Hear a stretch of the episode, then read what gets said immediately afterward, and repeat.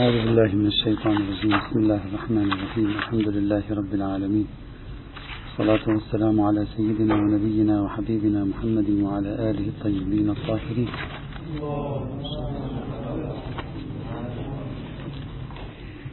كنا بصدد الحديث عن المداخلات أو الوقفات التي يمكن التوقف من خلالها مع نظرية الطوفي في تقديم المصلحة على النص. وصلنا إلى الوقفة التي تتحدث عن علاقة النصوص الأولية بحديث نفي الضرر. وسبب تعرضنا لهذه الوقفة ليس نحن لا نبحث لا قاعدة لا ضرر ولا نظرية الحكومة وإنما بسبب أن بعض الناقدين سجل ملاحظة على الطوفي إنما ذكر بأن حديث لا ضرر هو الأعم بينما سائر الأدلة الأولية هي الأخص. كأن الشريعة تصدر حكما عاما بنفي الضرر ثم بعد ذلك تأتي آه، تصدر حكما عاما بنفي ضرر ثم بعد ذلك تجعل أحكاما ضررية في بعض الموارد استثناء. كأني بهذا المناقش هنا تصور هكذا تصور أن الحكم الضرري هو الحكم الذي عنوانه الضرر. يعني عندما تقول الشريعة تشرع أحكاما ضررية يعني سنخ حكم هو في العادة ضرري. العقوبات مثلا ضررية الجهاد مثلا ضرري الخمس مثلا ضرري الزكاة مثلا حكم ضرري وهكذا. فكأنما تصور ذلك وفهم من ظاهر الحديث هكذا أن الشريعة لا تؤسس أحكاما هي في عنوانها ضررية. فهذا عام خرج منه العقوبات خرج منه الجهاد خرج منه كذا وبقي يبقى الباقي تحت قاعدة الضرر. ولم يلتفت المناقش هنا. إلى أن حديث لا ضرر ليس من الضروري أن نفهمه هكذا أن حديث لا ضرر يريد أن ينفي الحكم. الذي عادة بالنظر العرفي هو حكم ضرري. لا ينفي حكم هو بالنظر العرفي ليس حكما ضرريا لكن له حالة ضررية. مثل الوضوء هو ليس بالحكم ضرري لا يقال هو حكم ضرري لكن له حالة ضررية. أما العقوبات لا هي حكم ضرري. إذا أخذنا الأفراد هي حكم ضرر لأنها تلحق الضرر بالذي ينزل عليه العقاب. فحصر المستشكل هنا على الطوفي حديث لا ضرر بالأحكام التي عنوانها نوعا وعرفا على أنها ضررية غير وجيه. وإن كان هو ذهنيا للوهلة الأولى ممكن أن يكون هذا هو المراد يعني لا يوجد تشريعات ضررية وهذا ينصرف العرف إليه لأن المراد منه مثلا تشريعات هي بطبعها ضررية. خرج منه كذا وكذا فيبقى الباقي على أن إشكال هذا المستشكل كما قلنا ضعيف. لا يصلح للرد على الطوفي وإشكال عليه. وبهذا الصدد أحببنا أن نتحدث لماذا الطوفي قدم حديث لا ضرر على سائر الأدلة الأولية. فاستعرضنا أحببنا أن نستعرض بعض الوجوه التي ذكرها علماء الأصول خاصة عند المتأخرين في وجه تقدم حديث لا ضرر على الأحكام الأولية. ذكرنا أحد الأوجه التي تقول أيضا بأن الحديث قطعي السند وغيره ظني. وبالتالي يقدم القطعي على الظني. وناقشنا قلنا هذا المستدل هنا لا أدري ما هو مبناه كأنما لا يعرف في الفقه إلا أخبار الآحاد فلا يتصور أمامه إلا أدلة ظنية مع أنه أيضا توجد أدلة كثيرة قطعية الصدور أيضا. فلا حاجة لافتراض كل ما هو في الطرف الآخر المقابل لحديث لا ضرر ظنيا وحديث لا ضرر قطعي. وإن أراد بالظنية الظنية الدلالية فحديث لا ضرر هم أيضا إذا بهذا المعنى هم ظهور ظنية دلالية موجودة فيه ثم ذكرنا تخريجا آخر وهو التخصيص. تحدثنا عن النسبة بين حديث لا ضرر وكل حكم حكم والنسبة بين حديث لا ضرر ومجموع الأحكام الشرعية فلا نعيد. التخريج الرابع والأخير أو الفهم الرابع والأخير الذي نود ذكره هنا في العلاقة بين حديث لا ضرر والأحكام الأولية هو ما أعتقد أيضا أنه محتمل أن أنه كان مسكونا في ذهن الطوفي. ربما يكون هذا هو الوجه الذي فكر فيه الطوفي ولكن مرحلته الزمنية لم يكن فيها النضج الأصولي قد بلغ إلى آه، مرحلة تكوين نظرية في هذا التقديم. لم يقصد الطوسي احتمالا تخصيص حديث لا ضرر ب آه، تخصيص الأحكام الأولية بلا ضرر لأن التخصيص مشكل هنا بعد أن كانت النسبة هي عبارة عن العموم والخصوص من وجه. وإنما يقصد الحكومة الحكومة المضيقة اللي هي ناتجها التخصيص. تعرفون في الأصول في فرق بين التخصيص وبين الحكومة التي ناتجها التخصيص فرق كبير بينهما. هنا مثلا هذا من من الموارد التطبيقية. هنا لا يمكن أن أستخدم نظرية التخصيص. لماذا؟ لأن النسبة بين حديث لا ضرر وكل حكم شرعي على حدة وكل نص شرعي على حدة هي نسبة عموم خصم من وجه. ونسبة العموم والخصوص من وجه لا يمكنني أن أستخدم فيها نظرية التخصيص. لكن مع ذلك أنا هنا أستخدم نظرية الحكومة. نظرية الحكومة التي تنتج التخصيص وإن كانت ليست هي نفس نظرية تقدم الأخص على الأعم كما درسنا في الأصول كما تعرفون ذلك في الأصول. طبعا ما هو الحكومة؟ الآن ما هي الحكومة؟ لا نبحث ما هي الحكومة هذه طويلة. وقد اختلف اختلافا عجيبا غريبا في تفسير كيف يكون نص حاكم على نص آخر مع أن النسبة بينهما ليست هي التخصيص.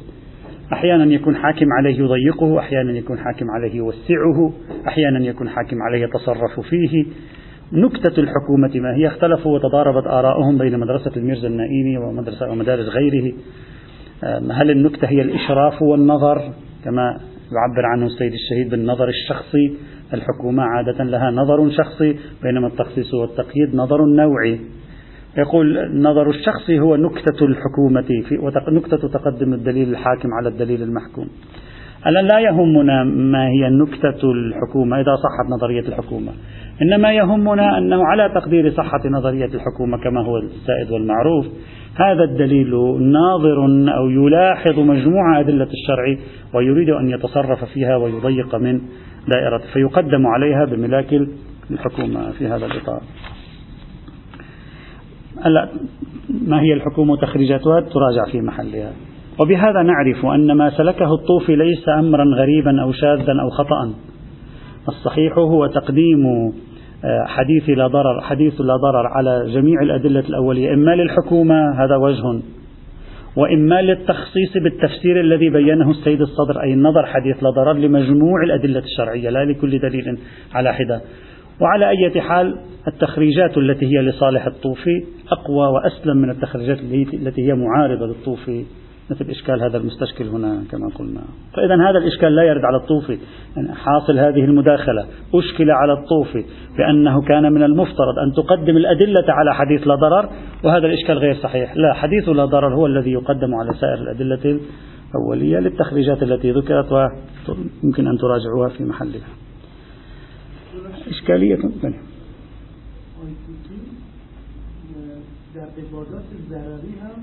نمیشه که لا لا يتكلم. لا أدري ما هو رأيه في لا ضرر لكن في تقدم المصلحة على النص لا يقبل. وهذا يستنتج منه كأنما لا يشعر أن حديث لا ضرر مقدم وهذه أيضا مشكلة توجه عليه. وسيأتي إن شاء الله تمييزه بين العبادات والمعاملات ما وجهه أصلا؟ هل هذا الوجه أصلا صحيح؟ ما معلوم يكون على مبانيه ومعاييره حتى هذا الوجه لا يعلم أنه صحيح على إطلاقه. سيأتي الإشكالية الأخرى لا أدري رقم الإشكالية أنا. خامسة؟ ربما. الإشكالية الخامسة التي سجلت على الطوفي أن الطوفي جعل الإجماع غير مجمع عليه. جعل الإجماع غير مجمع عليه. قال حجية الإجماع مختلف فيها. حجية المصلحة متفق عليها الإجماع مختلف فيه. ولأن خصوصية الاختلاف في الإجماع موجودة رفضته الشيعة رفضته الخوارج رفضته الظاهرية مثلا. قال المصلحة تقدم على الإجماع لأن هذا مختلف فيه وهذا متفق عليه. وما هو متفق عليه يقدم على ما هو مختلف فيه. هكذا قال. طيب الآن الإجماع إذا أشكلوا عليه هكذا قالوا له يا أخي الإجماع إن لم يكن مجمعا عليه وتريد أنت أن تضعف الإجماع لأنه غير مجمع عليه فكيف تستند إلى الإجماع في إلى الإجماع على العمل بالمصلحة؟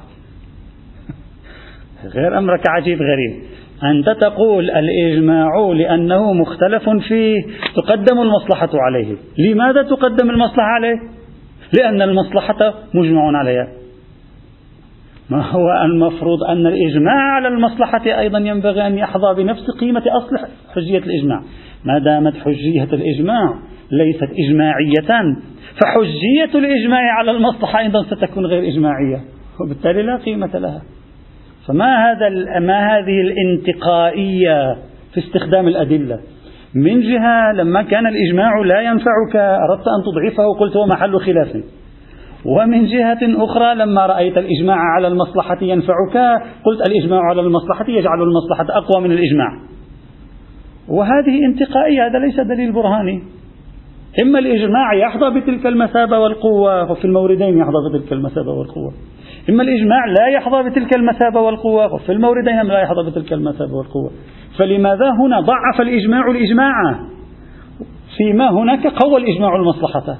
غير منطقي كلامك. ولكن في ظني إذا أراد إذا أراد أن أن أن يفكر الطوفي بطريقة جدلية لا بأس عليه فيما قال. لأن الطريقة الجدلية هي محاججة. وبالتالي الطوفي هو في الحقيقة يحاججهم. هم يريدون أن يجعلوا الإجماع أقوى من المصلحة. فيقول لهم على مبانيكم لابد أن تكون المصلحة أقوى من الإجماع. على مبانيكم على ما تقولون المصلحة أقوى لأن الإجماع على المصلحة أقوى من الإجماع على الإجماع بنفسه. وبالتالي على مبانيكم ينبغي أن تأخذوا بالمصلحة وتقدموها على الإجماع.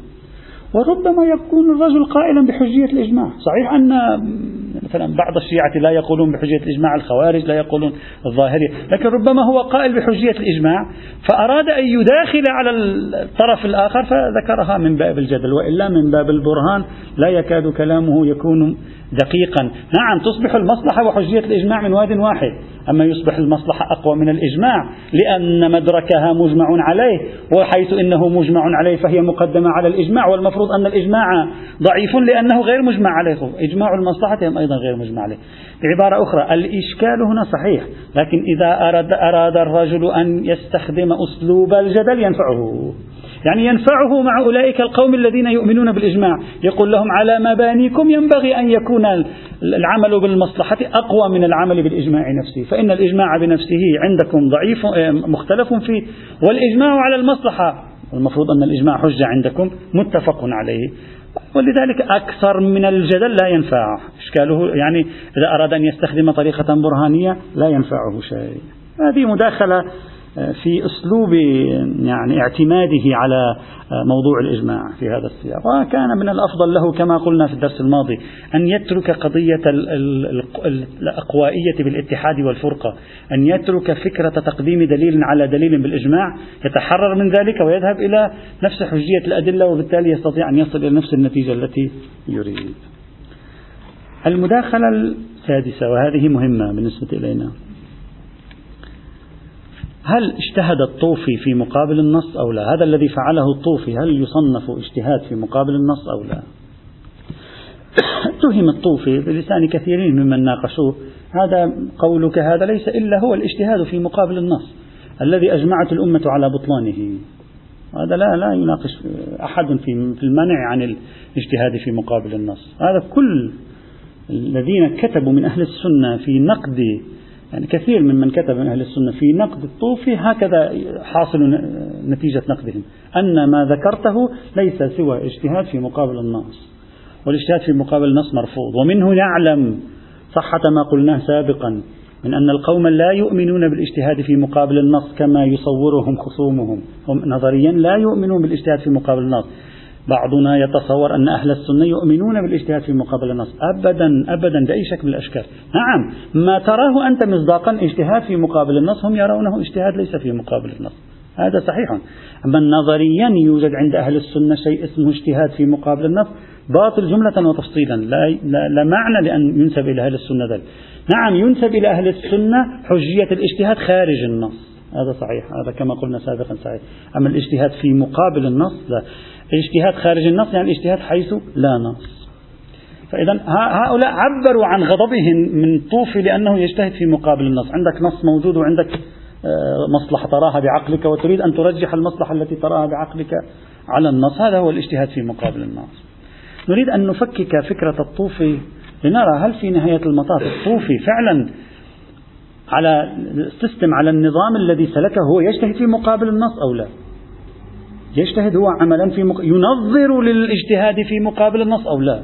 حقا ما يتهم به الرجل أو لا؟ هذه النقطة التي أريد أن أسير في عدة مراحل لكي أصل إليها لنرى الجواب عن هذا السؤال الذي هو إشكال مسجل عليه. في البداية دعونا نسأل أنفسنا سؤالا. هل الطوفي بكل هذه النظرية التي طرحها يريد أن يقيد النصوص ويخصصها بالمصلحة أو يريد أن يطرح النص بالمصلحة. هذا مهم بالنسبة إلينا في البداية. هل يريد الطوفي أن يقيد إطلاقات أدلة يخصص عمومات أدلة بالمصلحة فتبقى الأدلة موجودة وتبقى لها حيثياتها وتبقى لها نتائجها الشرعية لكن يقيدها بالمصلحة. يخصصها بالمصلحة. هكذا يريد أو هو في الحقيقة نظريته شاملة لحالة مصلحة تواجه نص برمته فنطيح بالنص ونأخذ بالمصلحة. مطلقا. يوجد ثلاثة أشكال متصورة لسعة نظرية الطوفي الشكل الأول نتصورها الآن افتراضيا. الشكل الأول أن يكون غاية ما يريد الطوفي أنه إن جاءكم نص شرعي حجة قطعي أو غير قطعي ودل على شيء خذوا بإطلاقه وخذوا بعمومه. لكن إذا خالف إطلاقه أو عمومه مصلحة من المصالح الشرعية يجب عليكم أن تجمدوا الإطلاق وتجمد العموم تخصص العموم وتقيد الإطلاق. هذا كل ما يريده الطوفي لا أكثر ولا أقل. وبالتالي لا يوجد نص لا من كتاب ولا من سنة سيطرح جانبا. كل ما سيطرح جانبا هو إطلاق وعموم موجود في نص. لا أكثر ولا أقل. هذه الصورة التي أستطيع أن أقول بأنها القدر المتيقن من نظرية الطوفي. هذا واضح أن الطوفي يريده. هذا شكل. مثلا دعونا نعطي مثلا الأمثلة لا نريد أن نتورط في الأمثلة. لكن هو مثال. مثلا إذا جاء الدليل يقول الطلاق حق حصري للرجل. إطلاق هذا الدليل إطلاقه أن الطلاق على جميع على امتداد الزمان والمكان والظرف والحال حق حصري للرجل وأن المرأة لا تملك حق الطلاق على الإطلاق. طيب إذا صار الزواج ضرريا عليها بحيث أن هذه الامرأة مثلا كل يوم يؤذيها زوجها يضربها زوجها يعتدي عليها زوجها بالضرب وما شابه ذلك بلا وجه شرعي وبلا تبرير شرعي. وهذه المرأة صارت ضرر عليها من وراء هذه الزيجة. هنا ممكن يأتيك الطوفي ويقول إنه في هذه الحال لا يمكن أن يكون حصرية الطلاق بيد الرجل على إطلاقها لأنها تعارض مصلحة حماية هذه المرأة مثلا وهذه مصلحة شرعية حماية المظلوم من الظلم وهذه مصلحة شرعية. فالمصلحة الشرعية تقيد إطلاق حصرية حق الرجل بالطلاق وبالتالي نعطيها هي الحق في الطلاق في هذه الحالة أو نعطي الحاكم مثلا. هذا هذا نمط من أنماط تطبيق نظرية الطوفي في تقديم المصلحة على النص في دائرة الإطلاق والتقييد، هذا الشكل الأول، الشكل الثاني. الشكل الثاني هو مرجعه للشكل الأول لكن نظرا لخطورته أنا يعني لاهميته سأذكره. الشكل الثاني هكذا. أن يقول الطوفي النص في زمن في عصر النص لا بأس به، صدر وهو حجة ويؤخذ به، لكن النص ومفاد هذا النص بعد عصر النص على امتداد الزمان صار يعارض مصلحة. صار يعارض مصلحة. نخصص الإطلاق الأزماني الموجود في النص ونقول هذا النص حجيته فقط في زمانه أو في زمن سابق وما بعد ذلك لأنه يعارض المصلحة. نقيد إطلاقه ونخصص عمومه.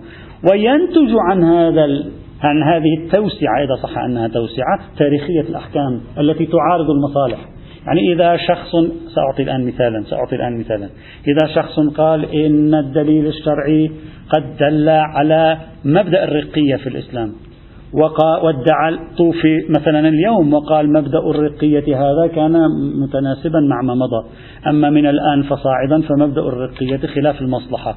في هذه الحال ما الذي سوف ينتج على نظرية الطوفي سينتج تخصيص مبدأ الرقية في الأزمنة السالفة يعني تاريخية الحكم وما بعد ذلك ستكون المصلحة هي المقدمة على النص هذا شكل ثاني وهو يرجع للشكل الأول لكن لأهميته وارتباطه بنظرية تاريخية الشريعة نذكره. الشكل الثالث أن يقال إن الطوفي ليس فقط يقيد إطلاقات وعمومات النصوص وليس فقط يتدخل في الإطلاق الأزماني والمكاني والظرفي والحالي والأفرادي ليس فقط.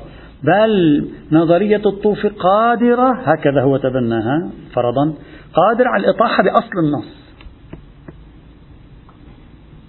كيف؟ حتى نفهمها نعرف ما هي. مثلا أن نقول النص خبر آحادي النص خبر آحادي.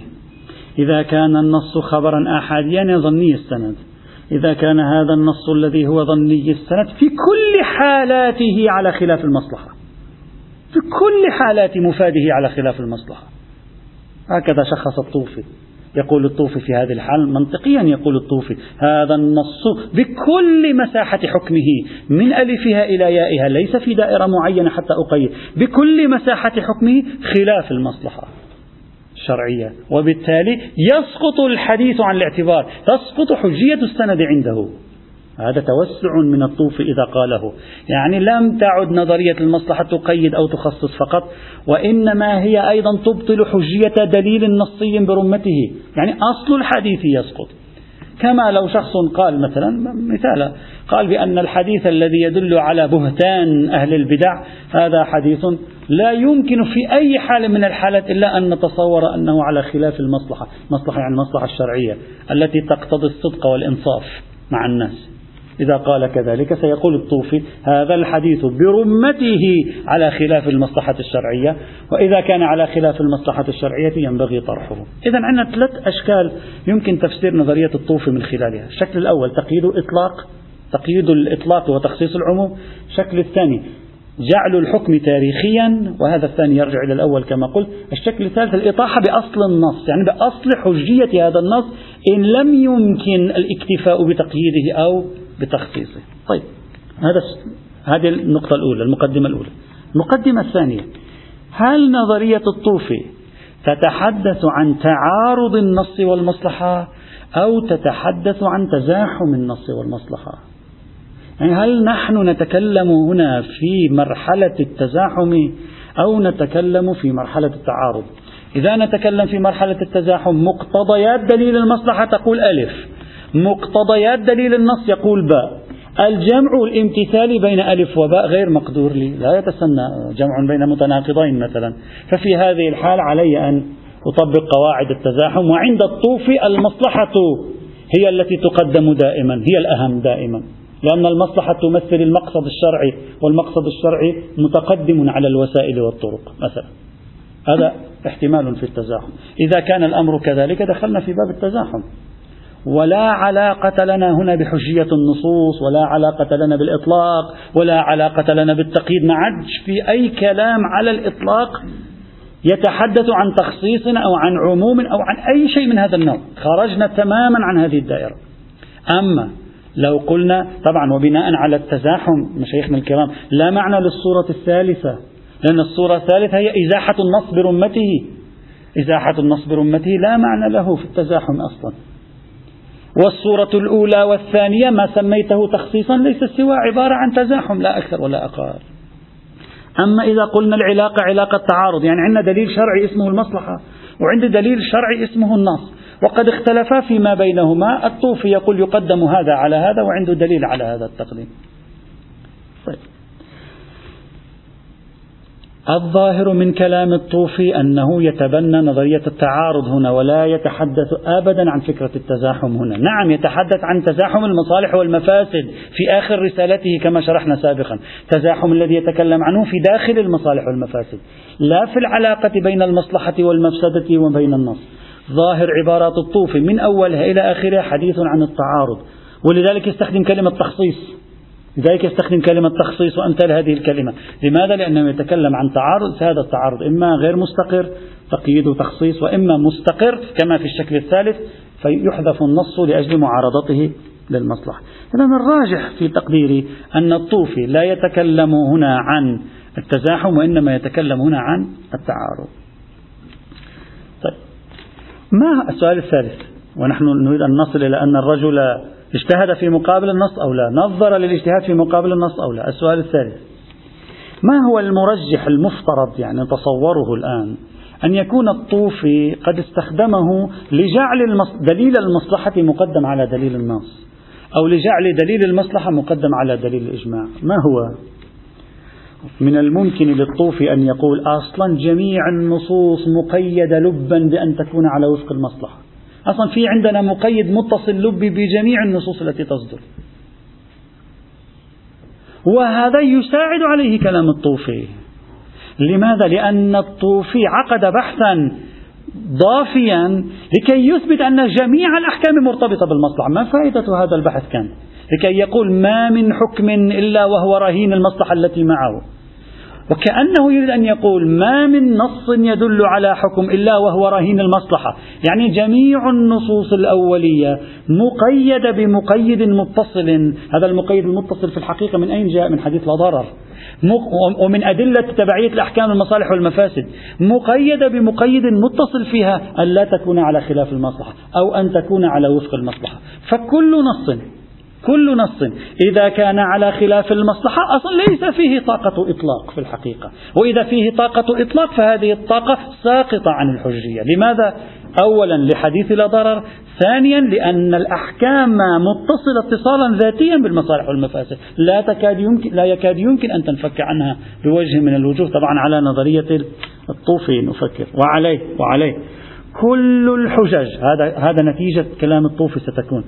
كل الحجج الظنية الصدورية والدلالية كل الحجج مقيدة في حد ذاتها بأن لا تنافي المصلحة. فإذا اكتشفت أنا منافاتها للمصلحة ارتفع القيد فارتفعت آه، مساحة النص ارتفع الحكم تلقائيا على مفاد كلام الطوفي في هذه الحال.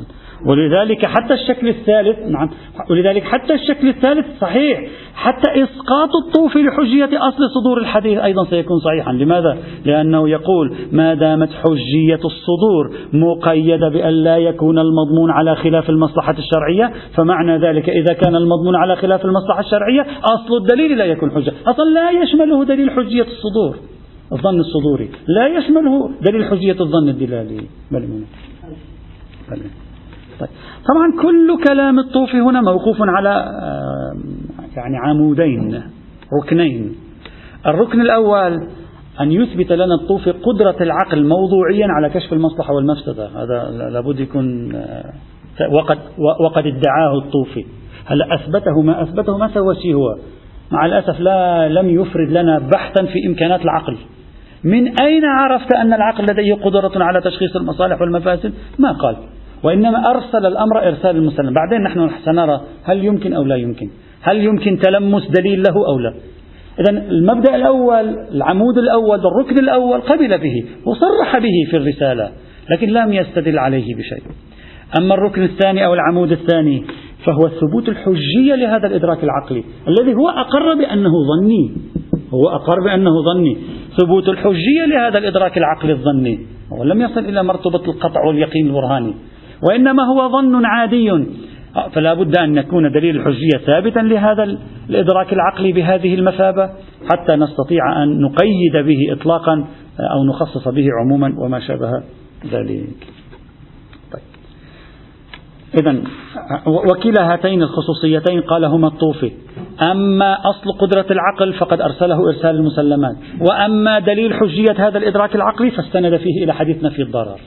أنت الآن ستسألني كيف حديث نفي الضرر سوف ينفعه؟ كيف حديث نفي الضرر سوف يعطي الحجية للإدراك العقلي الظني عنده؟ هو هكذا يمكن أن يكون قد صورها. مثل ما أنت الآن تطبق قاعدة لا ضرر. مئة بالمئة تماما. أنت الآن ماذا تفهم من كلمة لا ضرر؟ لا ضرر يعني الأضرار النقص في الأعضاء والأطراف والأرواح والعرض والمال. إذا جاءك أهل الخبرة وقلنا بعدم اشتراط حصول اليقين من قول أهل الخبرة. وهذا مسلك كثير من الفقهاء إلى يومك هذا. جاءك أهل الخبرة وقالوا لك إن صومك في شهر رمضان هذا مضر. شو تسوي أنت؟ تقول سقط وجوب الصوم عني. تمسكا بحديث لا ضرر مثلا. وهذا ما معناه فكيف عرفنا؟ كل ما في الأمر هكذا قلنا. كل ما في أن حديث لا ضرر يقول عندما يكون هناك ضرر يتجمد الحكم الشرعي. جاء الدليل المعتبر شرعا وقال لي هذا ضرر. الطوفي يريد أن يقول نفس الشيء. يقول ما دمت أنا قد فسرت الضرر بالمفسدة. وعكس الضرر بالمصلحة وهكذا فسره كما قلنا في بحث المصالح المرسلة فإذا كلما ثبت لي أن هذا المورد ليس فيه مصلحة أو فيه مفسدة حجة. أنا أسأل أهل الخبرة الذين لديهم آه، اطلاع واسع أقول لهم هل هذا الحكم في هذا المقام فيه مفسدة على المجتمع أو ليس فيه مفسدة على المجتمع؟ يقولون نعم فيه مفسدة على المجتمع. هو من قال أن المفسدة التي أخذت في حديث لضرر هي المفسدة التي في ذهن المولى سبحانه وتعالى؟ المفسدة التي أنتم تستطيعون تشخيصها تماما مثل الضرر الذي أنتم تستطيعون تشخيصه. فأوكل إلينا. أقول كأن الطوفي يقول ذلك. لا نريد أن نتبنى. نحن الآن نشرح نظرية الطوفي. نحاول أن نتلمس لها وجها منطقيا. كأن حديث لا ضرر قال ما ترونه من المفسدة؟ هو المفسدة التي أريدها. مثل ما أنت تقول أن ما ترونه من المصلحة؟ هو عفوا من الضرر هو المعيار الذي يكون حينئذ. فأرجع الطوفي تشخيص العقل للمصلحة أرجعه أرجع حجيته إلى لا ضرر. هل هل العقل فعلا يستطيع أن يشخص مصلحة؟ هذا بعد ثاني بعدين سيأتي. هل حتى العقل هل له قدرة على الظن بالمصلحة؟ هذا سيأتي. لأنه كثيرون يقولون حتى الظن ليس للعقل قدرة على أن على إنالته والحصول عليه وإنما هو وهم لا أكثر ولا أقل. يتصور أن عنده ظن أصلا حتى الظن ليست لديه إمكانات الوصول إليه. لكن لو سلمنا أنه حصل له ظن رجع إلى أهل الخبرة كما يقولون هذا مضر. كذلك قالوا هذا مفسد للمجتمع يؤدي إلى انتشار الفاحشة. فيقول هذا حرام حينئذ لأنه مضر. إذا بناء عليه الطوفي حتى الآن يستند إلى قدرة العقل في حد ذاته من جهة وإلى أن حديث لا ضرر يحيل هذه يحيل هذه القدرة العقلية إلى حجة. مثل ما أنت تحيل تشخيص الضرر إلى العقل وإلى التجربة الإنسانية وتراها حجة في هذا الإطار. بل بل إذا حق لأحد أن يناقش الطوفي فيحق للشيعة والظاهرية أن يناقشوا الطوفي. أما الحنابلة والمالكية بأي وجه حق لهم أن يناقشوا الطوفي؟ الحنابلة والمالكية أكثر الناس هجوما على هذا الرجل. الحنابلة والمالكية هم يؤمنون بالمصلحة المرسلة. وأنت عندما تؤمن بالمصلحة المرسلة يعني تعتبر أن العقل قادر على أن يشخص مصلحة في دائرة ما لا نص فيه يعني هذا العقل في دائرة ما لا نص فيه بيكون في داخله مازوت. ويعمل ويصل ولما يكون في هناك نص يتجمد المازوت فيه ولا يمكنه أن يعمل. ميكانيزم العقل هنا هي نفسها هنا. ما لا فيه لا يغير من عمل العقل يغير من الحجية الآن لكن عمل العقل هو بنفسه. أنتم قلتم حيث لا نجد نصوصا العقل قادر على أن يكتشف المصالح اكتشافا ظنيا والاكتشافات الظنية هذه لأن الظن في الفروع حجة. إذا كان العقل قادر على اكتشاف المصالح موضوعيا على مسالككم وهنا أيضا حيث يوجد نص فلنتجاهل النص قليلا ثم ننظر العقل سيكتشف. الآن غاية ما في الأمر تعارض النص والمصلحة وهذا هو الذي قاله الطوفي. الرجل كان مخلصا أكثر لحنبليته من أن, من أن يكون متهما بأنه شيعي. هو قال نفس الآن نفترض نحن أنه قال نحن نحلل نظرية الطوفي. نفس تلك ال mechanism العمل mechanism العمل العقلي في دائرة ما لا نص فيه والتي قلتم بأنها فعلا تصل إلى المصلحة ونعبر من المصلحة إلى الحكم فاعتبروا يا أولي الأبصار. نفس الشيء هنا. أنا بهذا العقل بعينه الذي قبل خمس دقائق كان يعمل وكان قادر على اكتشاف المصالح هذا العقل بعينه الآن أنا أوظفه فيعمل فيكتشف المصلحة. نعم في عندي معضلة هنا وجود نص وجود نص. إذا مفترض أن أقول يوجد تعارض حينئذ بين عمل العقل وبين عمل النصوص وعلي البحث عن مرجح. الرجل لقى أن المرجح لصالح حديث لا ضرر وترجيح المصلحة. نظريا كلامه ليس بالشيء الغريب على مسالك الحنابلة. هم قالوا يشترط في حجية معرفة المصلحة في المصالح المرسلة أن لا يعارضها النص. من وين جبتوها هذه؟ من وين جبتوها؟ جبتها لأنكم لا تؤمنون بحجية المصلحة إلا خارج النصوص. اكتشاف المصلحة ما دام هو هو خارج النصوص وداخل النصوص. كونوا منسجمين مع أنفسكم أكثر. قولوا المصلحة المكتشفة حجة في العبور منها إلى الحكم لأن كل أحكام تابعة للمصالح والمفاسد في المتعلقات. غاية الأمر أنه في هذا المورد هذه المصلحة تعارض النص ومعارضة النص تقتضي تقديم النص. يعني دليلين شرعيين تعارضوا والقاعدة تقول نقدم النص هنا. فأنتم قلتم تقدموا النص هو قال تقدم المصلحة. لكن على أي حال هو قدم دليلا شرعيا على دليل شرعي آخر. لم يقدم شيئا خارج الأدلة الشرعية على ما هو داخل الأدلة الشرعية حتى نتهمه بأنه يجتهد في مقابل النص. هذا هو الذي أريد أن أصل إليه. إذا الرجل على قواعد العمل الأصول السني في إعطاء العقل قدرة على اكتشاف المصالح والمفاسد وصولا إلى ظنون هي العلوم العادية المعتبرة شرعا في باب الفروع. منسجم كان مع نفسه أكثر. ما عندي فاعتبروا يا أولي الأبصار خاصة بما إذا لم يكن هناك نص مطلقة. إذا كانت هي دليل حجية المصلحة المرسلة مطلقة فالرجل سار مع الإطلاق سار مع حجية المصلحة ورأى في هذا المورد تصادم النص أتى بقاعدة تقدم المصلحة على النص. المصلحة لم تعد هنا خارج الأدلة الشرعية. هذا ما أريد أن أؤكد عليه إخواني الأعزاء. المصلحة في نظرية الطوفي لم تعد خارج الأدلة الشرعية حتى تقول له أنت الآن تقدم ما هو خارج النص على النص وهذا اجتهاد في مقابل النص. إطلاقا. بأي شكل من الأشكال. وبهذا نكتشف أن الطوفي لم يجتهد في مقابل النص. يعني لم ينظر ملتفتا أو غير ملتفت لشيء اسمه الاجتهاد في مقابل النص. كل ما في الأمر اعتبر نظرية المصلحة حجة وأخذ بإطلاق حجيتها اعتمادا على حديث لا ضرر ما دام العقل يمكن أن يكتشف المصلحة خاصة على المسالك الحنبلية. نعم ترجيحه قد تخطئونه في الترجيح أما أن تقولوا هذا تقديم الاجتهاد على النص فهذا كلام آه، صرف اتهامات الهدف منها إسقاط الرجل في تقديره يعني تشويه صورة الرجل وإسقاطه حتى لا ينبس ببنت شفة بعد ذلك. إذا حاصل هذه الإشكالية خلاصتها لم يجتهد الطوفي في مقابل النص ولم ينظر أصلا الاجتهاد في مقابل النص والرجل كان حريص على أن يعطي هذه المصلحة شرعيتها من حديث لا ضرر. فكله اجتهاد في داخل النص وهذه التهمة وهذا الإشكال عليه ليس بصحيح. الإشكالية السابعة. الشيخ محمد أبو زهرة رحمة الله تعالى عليه. تعرفون الشيخ محمد أبو زهرة آه، من علماء يعني الكبار من أهل السنة في القرن العشرين الذين كان لديهم أيضا آه، محاولات تقريبية بين المذاهب. وكتب في كل الشخصيات أئمة المذاهب. كتب عن مالك كتابا مستقلا عن ابن حنبل كتاب مستقل. عن الإمام جعفر الصادق كتب أيضا كتاب مستقل. معروف كتابه الإمام جعفر الصادق. نحن نعرف كتاب الإمام جعفر الصادق. كتبه الأخرى عادة لا نعرفها. لكن هو حاول أن يكتب في أئمة المذاهب. كان عنده مشروع الكتابة في أئمة المذاهب. في كتابه عن مالك وفي كتابه عن أحمد بن حنبل تحدث عن نظرية المصلحة. باعتبار هم رؤساء نظرية المصلحة مالك وابن يعني الحنابلة والمالكية. وفي الموضعين معا شن أعنف هجوم على الطوفي. يعني ما رحمه قط. طبعا بعد أن اتهمه بدرس قاطع بأنه شيعي يعني اتهمه يعني نسبه إلى التشيع. آه، ليس اتهمه. يعني نسب بنظره اتهمه بالتشيع. حتى يبرئ أهل السنة منه ومن شنائعه وفظائعه التي قالها في تقديم المصلحة على النص. ابن زهرة أبو زهرة أشكل على طوفي هنا بإشكال آه، استدعى توقفا. ماذا قال؟ قال الطوفي لم يقصد هذا كلام في غاية الخطورة في غاية الخطورة نسبته إلى الطوفي أوليا.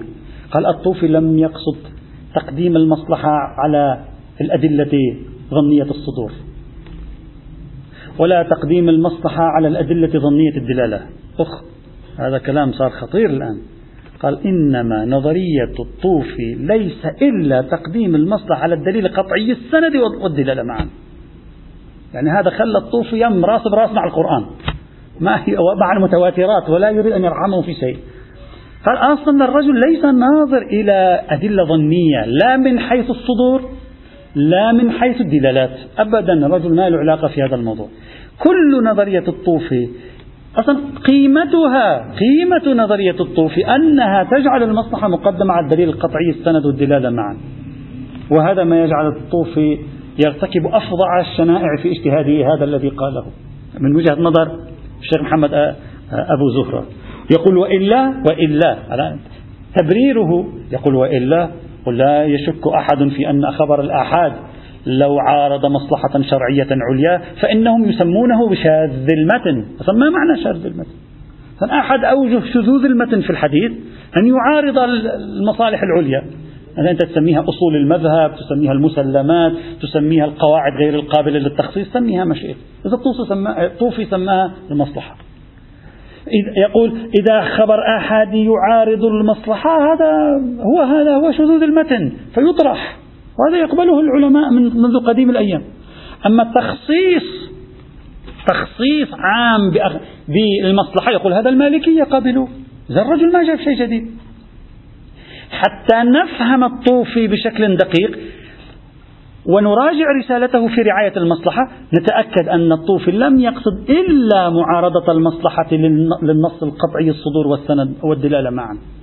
وبالتالي تكون نظرية الطوفي هذا التصوير في حد نفسه موجب لتهاوي وسقوط نظرية الطوفي لأن نظرية الطوفي ستقف في مقابل القرآن في دلالاته الصريحة الواضحة القطعية أيضا. ومن هو المسلم الذي يمكن أن يقبل بنظرية مثل نظرية الطوفي في هذه الحال؟ هذا هذا هو الاجتهاد في مقابل النص هذا تكملة لإشكالية الاجتهاد في مقابل النص هل إشكالية أبو زهرة الشيخ محمد أبو زهرة على الطوفي في تصوير نظرية الطوفي في هذه الدائرة بالخصوص لكي يقوم بتهشيمها وإسقاطها هل هذا التصوير صحيح؟ وإذا كان صحيحا وهنا أرجو أن نتوقف وإذا كان صحيحا هل حقا هذا يهشم نظرية الطوفي؟ فكروا فيه من الآن إلى الغد هل لو كان هذا التصوير الذي قدمه أبو زهرة لنظرية الطوفي صحيحا هل لا يمكن للطوفي أن يخرج منه سالما معافى مشافى إن شاء الله نبحث إن شاء الله غدا والحمد لله رب العالمين.